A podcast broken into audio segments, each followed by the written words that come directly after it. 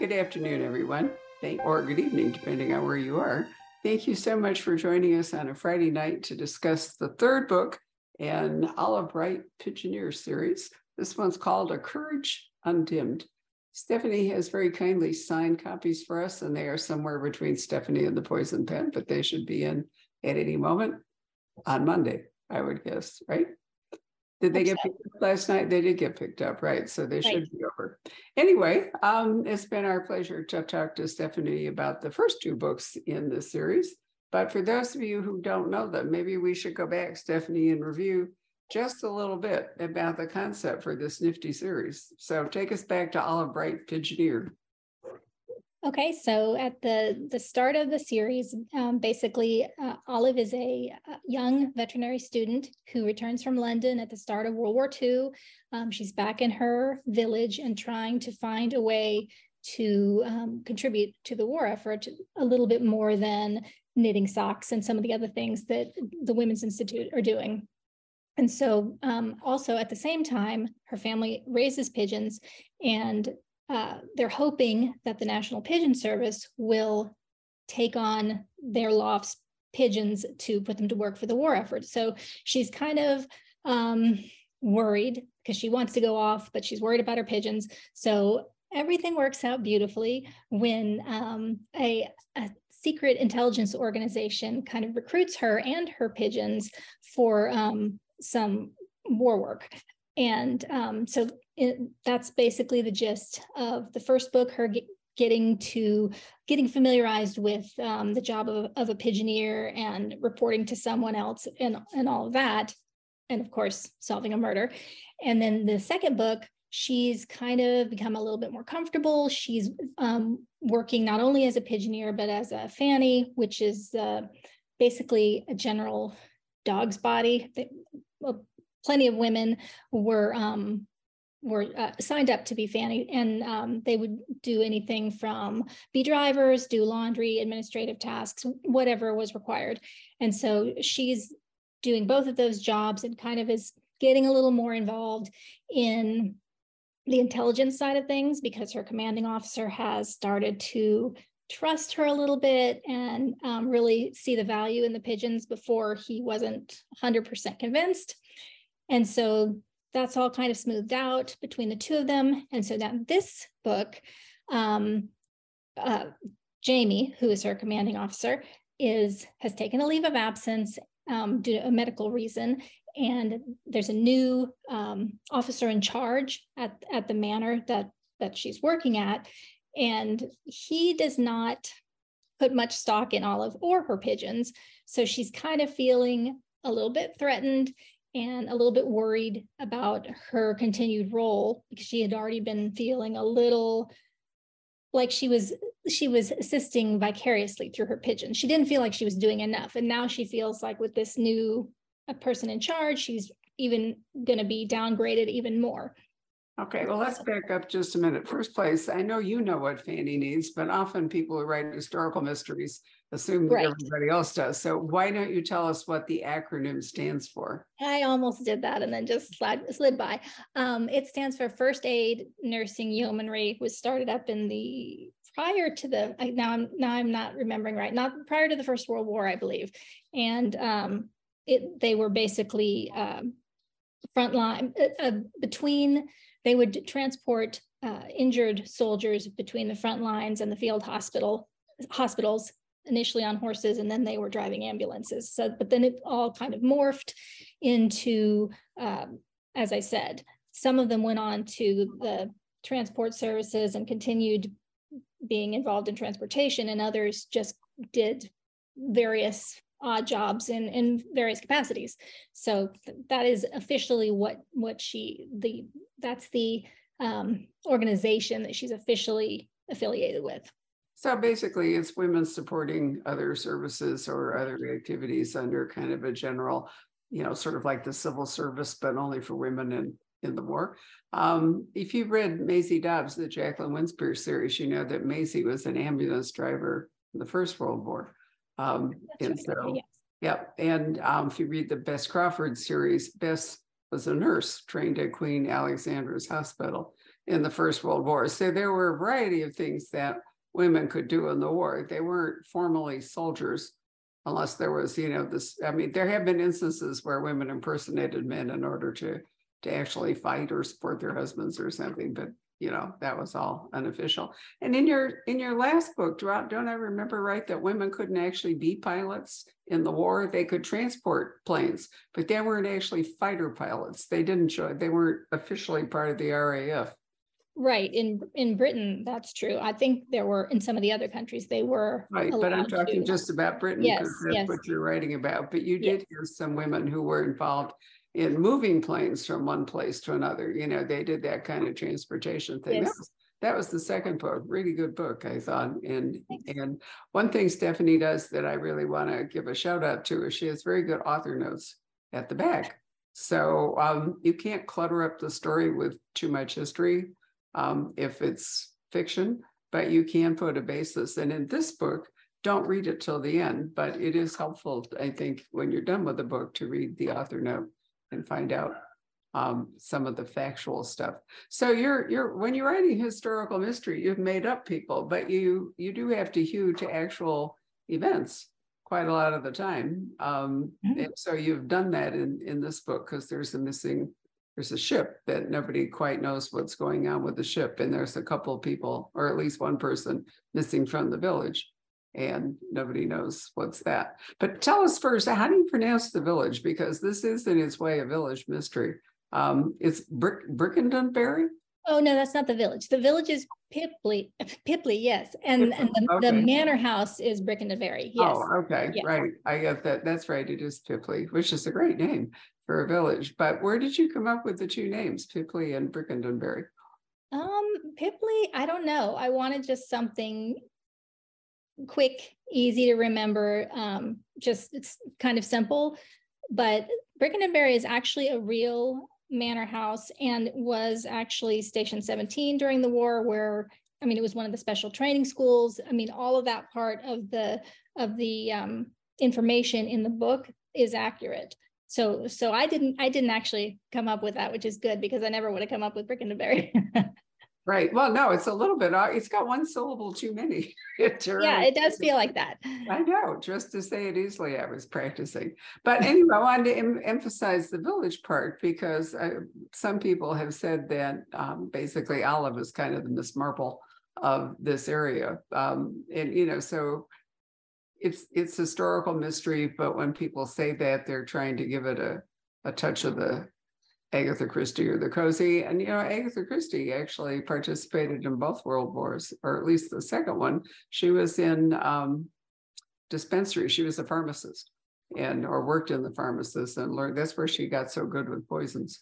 But I think, I really think she gained some experience in the First World War, although I'd have to go back and look. But yeah, definitely. I, I thought I'd read that as well.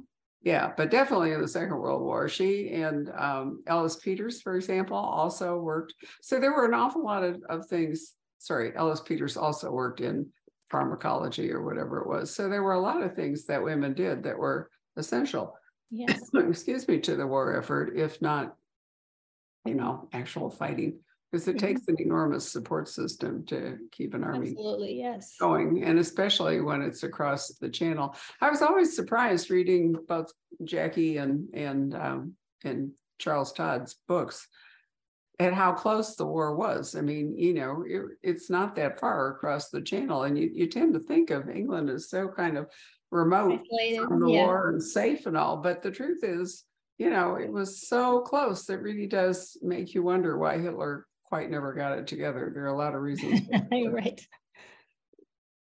Would be that hard today. It wouldn't be hard at all. Um, but anyway, um, let, us talk a little bit too about before we get into this story about Olive and her parents, particularly her father, because her father was really, if I remember right, he was the original pigeoneer in this deal.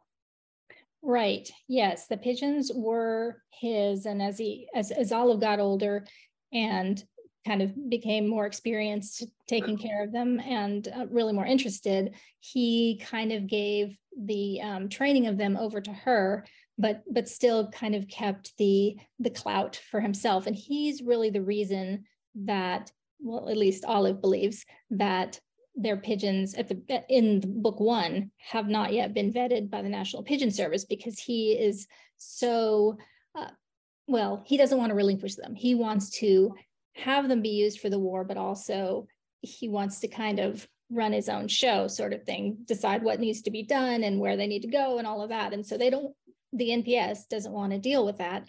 And so have decided basically not to vet them. And so that's what causes Olive's whole um, tricky situation at the, at the beginning of the first book.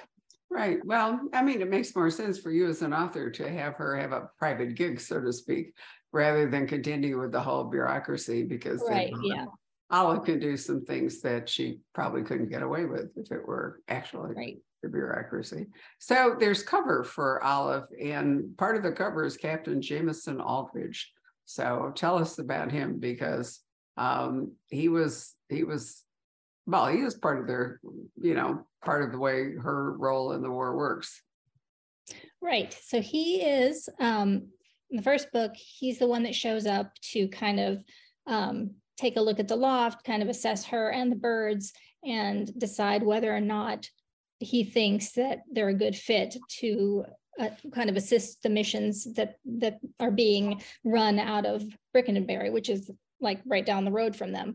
So um, the trouble is is that because she he tells her immediately that this as a condition of this is going to be that it has to be kept secret. You, you can't tell your family you can't tell the villagers. So then she basically agrees um, but then has to come up with a reason that he will be hanging around her because he's he's a stranger and uh, would have no other real reason to, to be there. And so she decides to say that he's asked her to the village dance and then that kind of morphs into a fictional relationship between the two of them and and that at least gives him kind of cover to be coming to their to their loft or house any any time that that he needs to check up on the birds give her instructions um, come and, and retrieve messages from returning birds, all that stuff. So then at the end of the, the first book, there's a little more, their relationship is, is got another level because she is working directly in the manor uh, as a FANY. So th- then they're kind of like um, on each other's, um, well, I want to say on each other's toes, but I'm not sure that's the that's the saying. They are um, with each other much more of the day. And and so then their relationship develops more in the second book. And so more in the third. yeah right. So originally he's there as a as the romantic a potential romantic interest that just cover um, mm-hmm. then as often happens and is a well-worn trope in for example romantic fiction um, the initial relationship begins to morph into something more real so, you know, that's always nice in a series to have, you know, some kind of romantic thing going on. And certainly during the war, there were all kinds of romantic relationships, many of which did not survive the war. Right. But we're only in November of 1941. So you're showing good judgment and inching along so you won't run out of war before you so, you know, because, you know, the entire concept of this series so far relies on it being wartime. And it certainly could change if you write it long enough and we get into the post-war, but the pigeons would then have a different role. I think one of the things that's so interesting is that the pigeons actually had such a big role in the war. You had, you had some great information about, you know, the missions that they flew back from occupied Europe, um, that sometimes they were the only reliable messaging service. Right. I've been super impressed with, uh, I mean, over the course of all my research and all all the different ways that they were used for the war effort. I mean, the fact that they had like mobile lofts over in all of the like in Africa and in Europe and in Asia, and and they had the um, Royal Air Force de- decided that all the bombers and reconnaissance aircrafts would have at least one pigeon aboard, and for emergency purposes. I mean, that's that's a pretty compelling argument for the pigeon, in, in, my opinion. Plus, they were often dropped with agents. They were dropped um, as a way of gathering information on the continent because they were they were the the different organizations were having trouble getting um, timely messages back from their agents. So they just went ahead. Operation Columba was dropping a bunch of pigeons up and down the, like from Denmark to all the way to the south of France, just to encourage just local citizens to um, write out troop movements or morale or anything that might be helpful to the um, British in kind of tailoring their efforts. So yes, they were used for an amazing, uh, different, uh, an amazing number and a varied, varied um, uh, activities. Yeah. And they had remarkable endurance and they could fly astonishing distances. Plus, they weren't particularly conspicuous. I mean, you know, they're just pigeons, right? So right. you have to like wipe out all pigeons in the sky if you were suspecting that one of them might be a messenger. It wasn't like they had red paint on them or something. You know, I sometimes think that, you know, we're what's happening in the real world is that spycraft is reverting back to old school because um, all the electronic stuff we now know can be hacked or, you know, people can be found by phone location and all the rest of it. So increasingly I'm seeing in spy novels a kind of reversion, you know, to actual handwriting and, you know, notes in newspapers and meeting on park benches and all. But it seems to me that, you know, carrier messenger pigeons might very well be able to, you know, play a role in the Ukraine, for example. I don't know if you read it, but you know, they've the one things they the Ukrainians have used to locate Russian soldiers is they apparently can't stop using their phones the oh, Russians, really? that is. And so, you know, they've been able to zero in on all kinds of troop movements wow. and stuff just by pinging all the phones.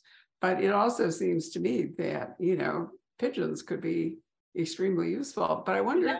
if training pigeons really kind of fell out of fashion. Do you know whether it's still, you know, something going on in the real world? It does still go on. I, am sure it's not quite as popular as it was because it was extremely popular. There were, I believe, 70,000 lofts in Britain um, at the start of World War II. So yeah, I'm guessing it's significantly fallen off, but there are still long distance distance pigeon racing. And I think it's pretty popular in Belgium and has become more popular in China. So yes, it's, it's definitely still being done well, we may we may discover post whatever happens in the Ukraine, we may discover that pigeons actually had a role. We'll find out. anyway, back to November 1941. So Captain Aldridge, um, or she's working at Brickendonbury Manor. Um, and she's beginning to worry what that she's not going to be brave enough to pull off an actual mission yes so she's i mentioned before that she's been thinking this whole time that that she's kind of not really doing her full she may not making a full contribution. She's kind of monitoring her birds and doing little jobs here and there. And she wants to do something that, that will make more of an impact. So in the last book in a valiant deceit she um, had begun reading the training manual for an agent just to kind of get her get her head in the game of, as to what would be required what what what types of things are they doing? And so then in this novel, she moves more into um, the thought that she can, I mean, she wants to be, she wants Jamie to kind of give her some some tests to see if she's really able to to do what what she would be required to do in occupied Europe. And so she she th- this happens a couple times and then she does really start thinking about with with her interaction um, with with the agents that she's had in the books she especially in this one because this the the operation that's being discussed in this book seems really significant in her what she's told. It's really significant really dangerous and and she begins wondering if she could um, handle being being dropped into occupied europe carrying out a mission um, making it through like an interrogation. She's worried that she might betray uh, the mission or fellow agents. So she's really, it's a, a lot of self-doubt. She wonders if she can, if that, if that's what she's meant to do because she feels like she's capable, or if she really needs to back off because she's not, she's not uh, ca- really capable of doing that. Well, I mean, the pigeon service is so valuable. If she went on national mission, then what would happen to that whole thing? But the um, the attrition rate for for people dropped behind enemy lines and doing those kinds of things, there were women. I'm trying to remember where they trained. It was somewhere up near Scotland, I think. Anyway, they many of them hardly survived at all. Right. You know, so um, the odds were really good that if she tried to do that, she might not come back. Um, and so you have to wonder how selfish it would be for her to want to. I mean, just it's just me wondering. It's not you. Um, would be a fairly selfish act for her to think that she should go off and do something like that when she has this special contribution that she can make to the war. So I'm sure you'll work on that. But meantime, in the village, there appears a woman who has this what she wants to at least proclaim to be a special skill. So tell us about her because she, in fact, is our first victim in this book. Yes, so um, a new a new villager, well, a couple of new villagers have shown up. Um, the one that Barb is talking about is um, her is, is a spiritualist medium, and she and her husband have uh, arrived rather recently in the village, and she's kind of no one really likes her, and so kind of near the start of the novel, she kind of makes a spectacle of herself by um, kind of doing channeling a sailor from a from a sunken ship on the village green. And so then of course the crowd gathers and there and everyone is kind of uh, agog wondering what she's talking about. Could could it be real? Because she's um, sort of conjuring some ectoplasm. And so there's a great confusion curiosity and so that leads um, one of the, one of the another villager to want her to hold a seance and and um, allow her to communicate with um, her dead sister. So then that kind of uh, transitions to the big the big event in in the village in this book, which is the Right. seance. Right. Well, unsurprisingly, with news of what was happening in the war and to people who were fighting was difficult to come by. Somebody with her skill set would be um, catnip to people who were starved for news and were hoping for some kind of confirmation about what might be going on with people that they cared about. Anyway, um, she dies and it's not good. Diaz Burris, you decided you would have a local constable or, sorry, local constabulary is what I meant in the person of Diaz Burris, who maybe isn't what the best knife, sharpest knife in the drawer. no, he's definitely not. Yes, he is um, kind of classically um, the uh, inspector, or well, not inspector, the the policeman who wants everything to be easily uh, solved or swept under the rug and just get on with the, day to day. So if he thinks there's any way of uh, indicating that it's an accident or that it was a mistake or misadventure or whatever, then he's that's going to be the take the the take that he, that he has. And so uh, Olive can see that he is not up to the task because he is uh, feels that just something went awry in in the séance and and that's that. Then um, she feels that she basically she starts her investigation even while he's questioning uh, all of all of the um, guests, I guess you would call it, participants of the seance. So she she has no patience and and she's she's known him too long, I guess, and she just she just gets started right off the bat. You know, but that that's sort of a normal thing. If you have an amateur sleuth, it almost always either they have a personal interest, somebody, you know, was killed that they um, had a relationship with or whatever, or or you have a sort of lack of confidence in the local police. And that way, you know, the person, I mean, sometimes if it's somebody, there's a like an anthropologist or something, there have been mystery series with um, anthropologists or whatever it is. Sometimes their expertise is going to be critical to a particular kind of a case, helpful to the police, work better than the police or whatever. Right. But Olive doesn't really have that going. So all in all, um, I think it, you know, makes sense that it's just that Burris is not quite up to the job. And besides, Olive's already solved a couple of couple of crimes. So you know, she has some credentials here. We'll see how it goes. But then another person, we aren't going to go much further with this, but another person arrives in the village. And I really love the way that he keeps popping up in mysteries of late. There seems to be a lot of interest in him. So, who might that be? So yes, Ian Fleming does make an appearance at well as Lieutenant Commander Ian Fleming. He's there on an official official capacity. Um, he I, when well, I guess let me let me say what he, he's there for.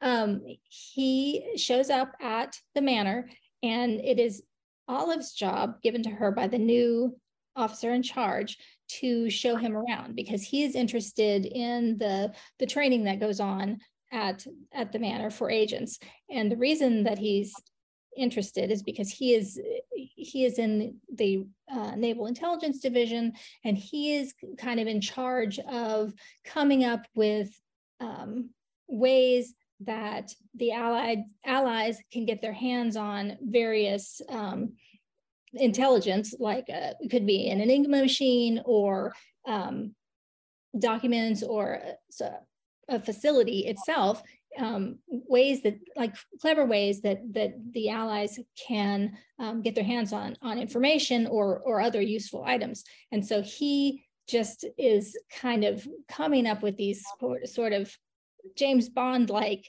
uh, ways of um, of doing it and he's also so that's one of his his jobs and then he's also like a liaison between the um, SOE or the Special Operations Executive, which in my book is called Baker Street, and also various others. So um, I thought it was it was absolutely conceivable that in his uh, interest in in training uh, different different uh, Royal Navy uh, persons with the uh, I'm sorry, I lost my train of thought. His interest in training would would bring him naturally to uh, Brickendonbury, and also at the same time, the uh, medium is kind of having a run in with the Royal Navy. So he might conceivably be interested. He might be the connection, the liaison. I don't know if this is making sense. I don't want to say too much, but no, it it does. I think um, you know because there's been this enormous spate of World War II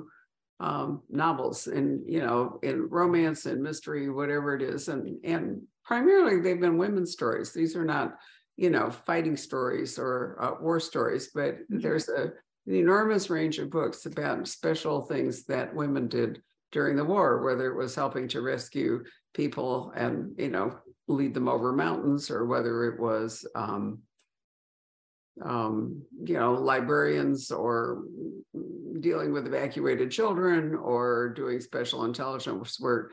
But Fleming, and so I think that's why Fleming has suddenly begun to appear again because he was in the Navy, but he was also in special operations. And his role there, a lot of it was to be imaginative and right. to agree the things uh, that he conceived of really helped win the war, especially the uh, deflection of um, German.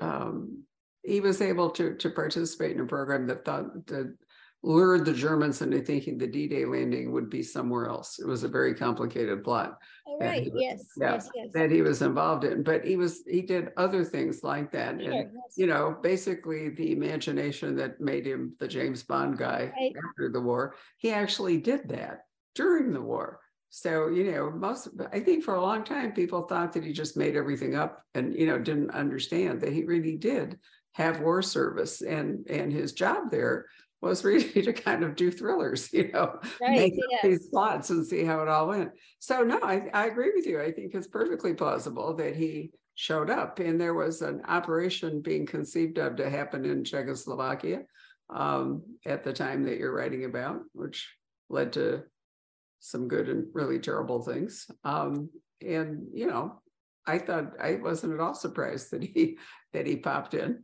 Um, good.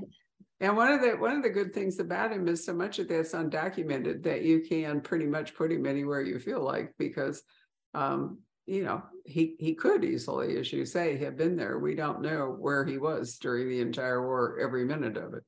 Sure. Yes. Which is helpful. So he did seem to fit in well, though. Hmm? He did seem to fit in well with the the story. I thought where I was going with the story, though. So I I think it, I think um yes could have happened. I like to think it could have happened. Well, exactly. Um, I mean, that's, you know, what you're doing with this series is imagining things that could have happened and um, happened adjacent to things that really did happen. Right. You know, and because there's just the war is on such an enormous scale, um, you know, it's possible to come up with things that could have happened in almost every theater of the war. Right. Just last year, I did one about something that happened after children were evacuated from the Isle of Guernsey you know, which I hadn't really given great thought about. And there are people running bookshops and, you know, libraries, there's seamstresses, you know, sewing code into dress patterns and passing it on.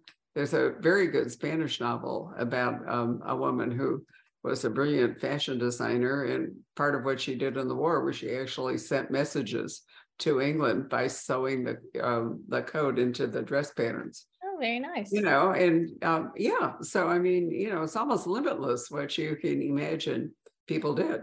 Um, yeah, there was a really a lot of creativity, and people were so clever in how they um, managed because like, they had to be. Germany was kind of came out of the gate, and all of a sudden, I mean, they'd been building up their their war machine, and and all of a sudden they they had Europe was almost completely occupied and Britain was standing almost alone.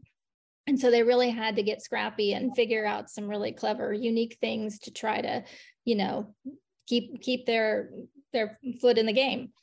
Right. Plus, you know, there wasn't all this instant communication and so forth. I mean, Vietnam was the first war that was kind of a a media war. There was a lot of coverage, you know, on television and so forth. And now the Ukraine, I mean, you know, it's like everybody gets to participate in it practically with constant, you know, communication and war footage and all the rest of it. And you can pinpoint where people are once again, as I say, because they have their phones. Um, and, you know, it's a totally different thing. In World War II, people could be gone for months or years out of touch. And nobody, you know, nobody had any idea where they were or what right. was going on. And so it was possible to keep secrets in a way that I don't think would be possible now. You know, I don't think that Bletchley could ever have been kept a secret. An operation like that could be kept secret today, or some of the other things that happened where, you know, there was collaboration, like the whole thing about Coventry, for example. Um, I don't see how that would be possible today. So I think that's why it's really interesting to write about. It's kind of the last war that was you know, had all those features. And after that, maybe Korea, but hardly anybody's fired up by the war in Korea. so, you know, modern warfare is dramatically different. I even think about drones as being kind of like your pigeons. You know, we got an idea that things could fly and be useful, and now we have we have even got little miniature drones that you know could be like bumblebees. Um, so the surveillance possible is possible today on a scale that nobody would have imagined in the Second World War. Right. Yeah. So you're only in November 41, and you know it doesn't take that long. So what are you planning for your next book? Are you are you moving into 42? How fast are you going?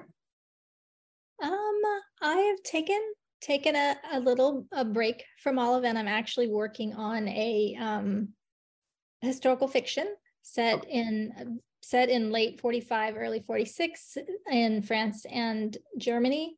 So yeah, I'm hoping to get back to Olive, but um, I'm my next my next book will be historical fiction. Ah, okay. Well, sometimes, you know, sometimes series turn into trilogies, and you know, a lot depends on a number of factors. I hope you'll get back to her too, because I think she's really been an interesting character, and I I found that the whole idea of the pigeoneers and everything has been a lot of fun. So, yeah, I, I really enjoyed my time uh, writing her, and and, all, the research has been really wonderful. I'm just so so um, glad to have learned so many interesting things that you just don't come across normally. So, yeah, I'm loving all the different World War II books that are coming out with all the the different the the little things that you otherwise maybe wouldn't have known about because they're not about fighting. They're more about the Women's Institute or um, I don't know the the Mulberry um, now I can't think of the name, the, the way they landed for D-Day, Mulberry Harbors, something like that. Anyway, all, all sorts of interesting things that I never actually knew before starting to write these books. Well, what, where did you do the bulk of your research or, you know, what kind of sources did you use? Um, well, I, I did read a lot of nonfiction books on various topics, um, including the Women in Women's Institute, and then um, I read a, a book on um, the the different uh, codes used by agents, and um, just various books. But also, um, my my favorite um, source was the BBC, it's called BBC People's War. There, there are accounts from ordinary people posted online about just what they remember about the war. So, I mean, they're searchable, but like it'll, it could just be um, someone posts about some summer evening when their village was um, bombed or something, and they'll tell everything about what they remember about it and what life was like you know what they were doing and and everything. And it's just really a fascinating like in-person look snapshot of of different times and different places in in britain. And it's it's just really really uh like a, a human human interest just very um like a, a little it's like almost like watching a, a, a show on on PBS or something. And same with mass observation, where people kind of wrote diaries about their days during the war. I've read some of those too. Those are my favorites.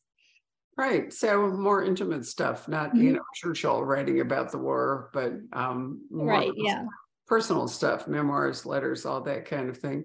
You know, most most of the World War II stories are not set in the United States because, in fact, the war was not fought in right. the United States. And while there are you know, various. There's a really good book published last July about a German plot in Los. Started in Los Angeles, where the German Bund was really um, powerful, and it was a plot to assassinate Roosevelt and Churchill in Washington with a German agent. Who had to move all across the United States on a train.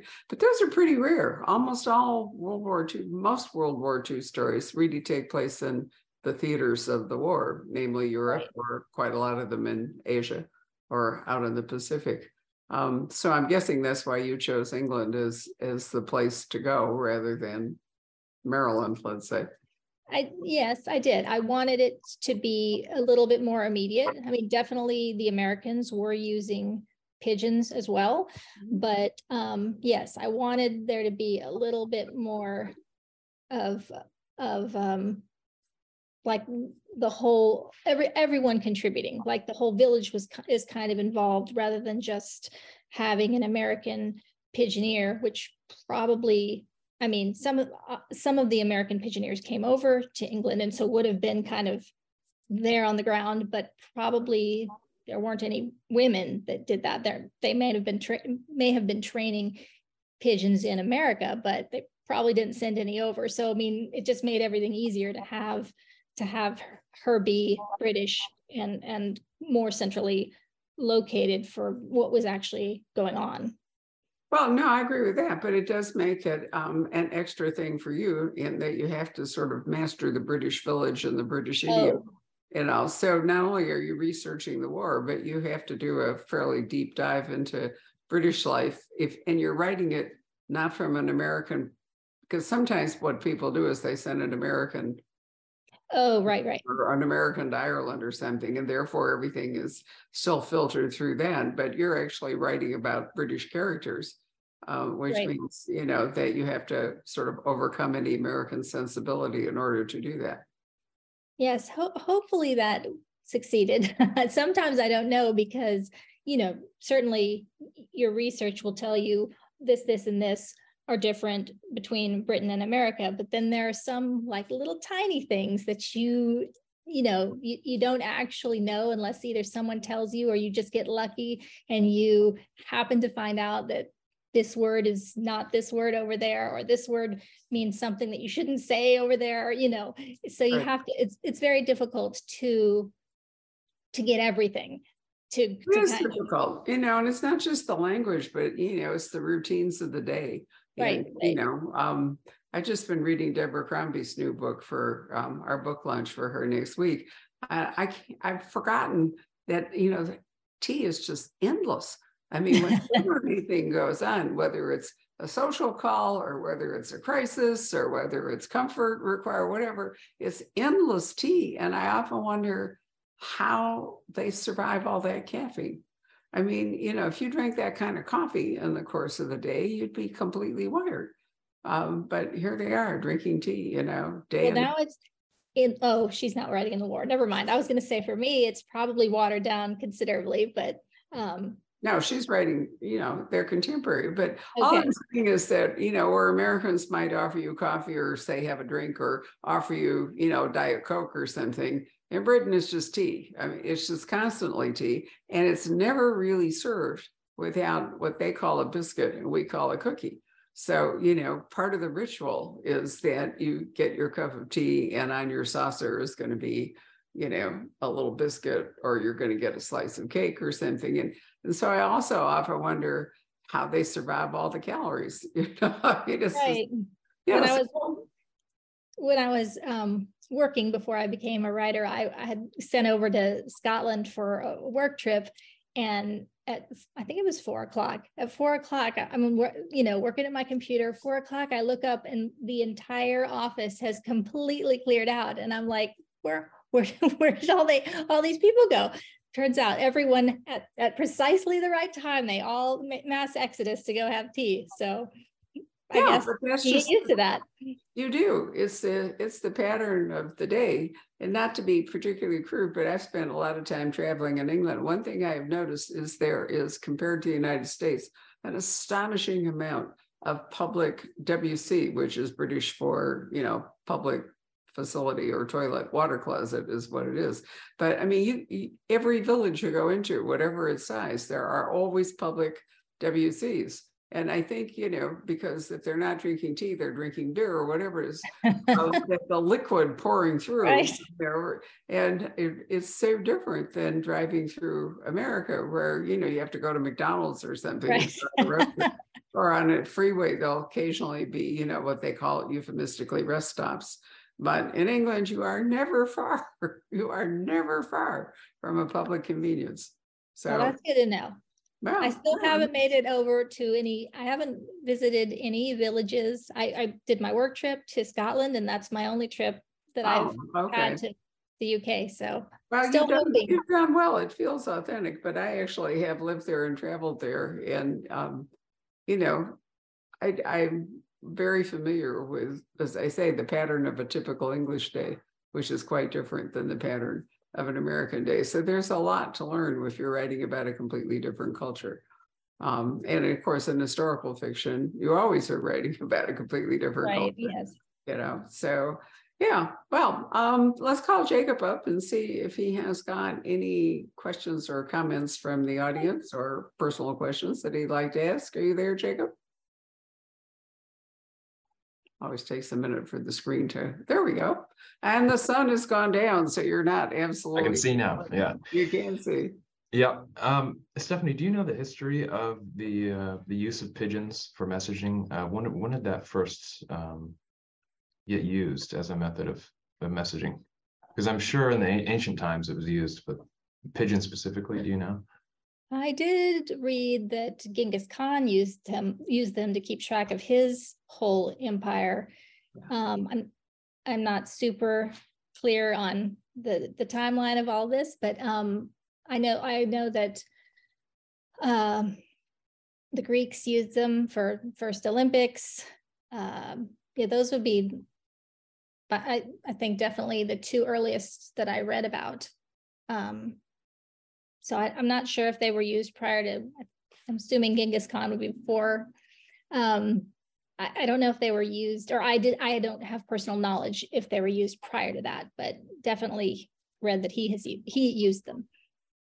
Well, I'm sure that they're, they have, they have of flying back to the same place after a while you know, people began to realize how useful right. that could be. But I don't know. That's a good question, Jacob. You could Google it. Yeah. Yeah. Right. Well, um, I know they were used in World War One, and um, the officers tried to have the troops uh, stop using them using them for target practice. Um, and they had a hell of a time trying to stop them from. Oh, I didn't even hear that. yeah, well, I, I, I listened to a podcast about pigeons. They're really invaluable. Um, but anyway, is it how many books have you written, Stephanie? On, on the all the olive bright ones, that this is the third. This is the third one. Mhm. Okay, we had a few questions about that. How many books were there prior? Uh, but It's we- just the two prior. So is this your first published series? Um, no, I wrote a, a few um romantic novels prior to this uh, and uh, under pseudonym, Ah, but okay. definitely my first mystery series. Gotcha. It's interesting that people often come to mystery from romance. Tess Gerritsen, for example, um, is somebody, she's a doctor, but she wrote a bunch of romances from Harlan. I for didn't realize Harlequin. that. Yeah, before she began to write. Um, I could actually come up with quite a list of people who, um, Linda Castillo is another one. Linda wrote a number of romances. Um, Janet Evanovich wrote a whole lot of romances before she decided to um, step into thriller territory and write the Stephanie Plum books. I think romance is a really good training ground for a novelist. I do, you know, because you get used to character and dialogue and all that stuff. And the mystery ups your plot because romance is essentially a single plot. So, you know, Well, yeah, I, I had to completely change my writing style. I was a seat of your pants kind of writer when I was writing my uh, romances. And I, when I switched to mysteries, I realized that was just not going to work out between all of the juggling the different sus- uh, suspects and the different red herrings and all of that. I, I figured I had to plot everything out. And I have since plotted everything out, all the chapters, and it, it's actually made a, a great difference to me. I uh, way more organized now, and there's less rewriting. So, bit, total benefit for me. I'm looking up when carrier pigeons for first use. That's why I'm looking down here at my phone. I can't resist now that Jacob's asked the question. As early as 1150 in Baghdad, and then also, as you said, by Genghis Khan. What By year was 1167, a regular service between Baghdad and Syria had been established by a sultan. So, um, but it wouldn't it wouldn't surprise me. Oh, here we go, Jacob. In the fifth century BC, fifth Ooh, century BC, wow? the first network of pigeon messengers is thought to have been established in Assyria and Persia by Cyrus the Great. How about that? Still going strong. I love it. Good question. Isn't Google handy?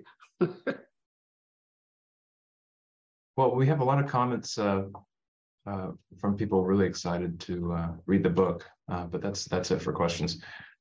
Okay, we had um, a very enthusiastic review in Publishers Weekly for Stephanie. Um, and I think I printed out the one from Kirkus just to jog my memory, but I do think that people have commented about, you know, how well you've integrated the the history and the village mystery and, you know, your characters. Your history is very accurate, but your characters are very lively too. So um, it's good to know that you've gotten such great reviews. We've certainly enjoyed the series. Thank you very much for sending it to us and um, keeping posted on what you're doing next, because I'll really be interested to see what your future work is. Okay. Oh, Definitely. Thank you for having me. You bet. It was really a pleasure. Thank you all. Thanks for joining us. Have a good weekend. Bye. Hello. We hope you're enjoying our programs and podcasts with authors. We'd like to expand them, and your help would be appreciated. Please make a donation at poisonedpenfoundation.org. 100% of the proceeds will go to help connect authors with readers in this difficult time. Thank you.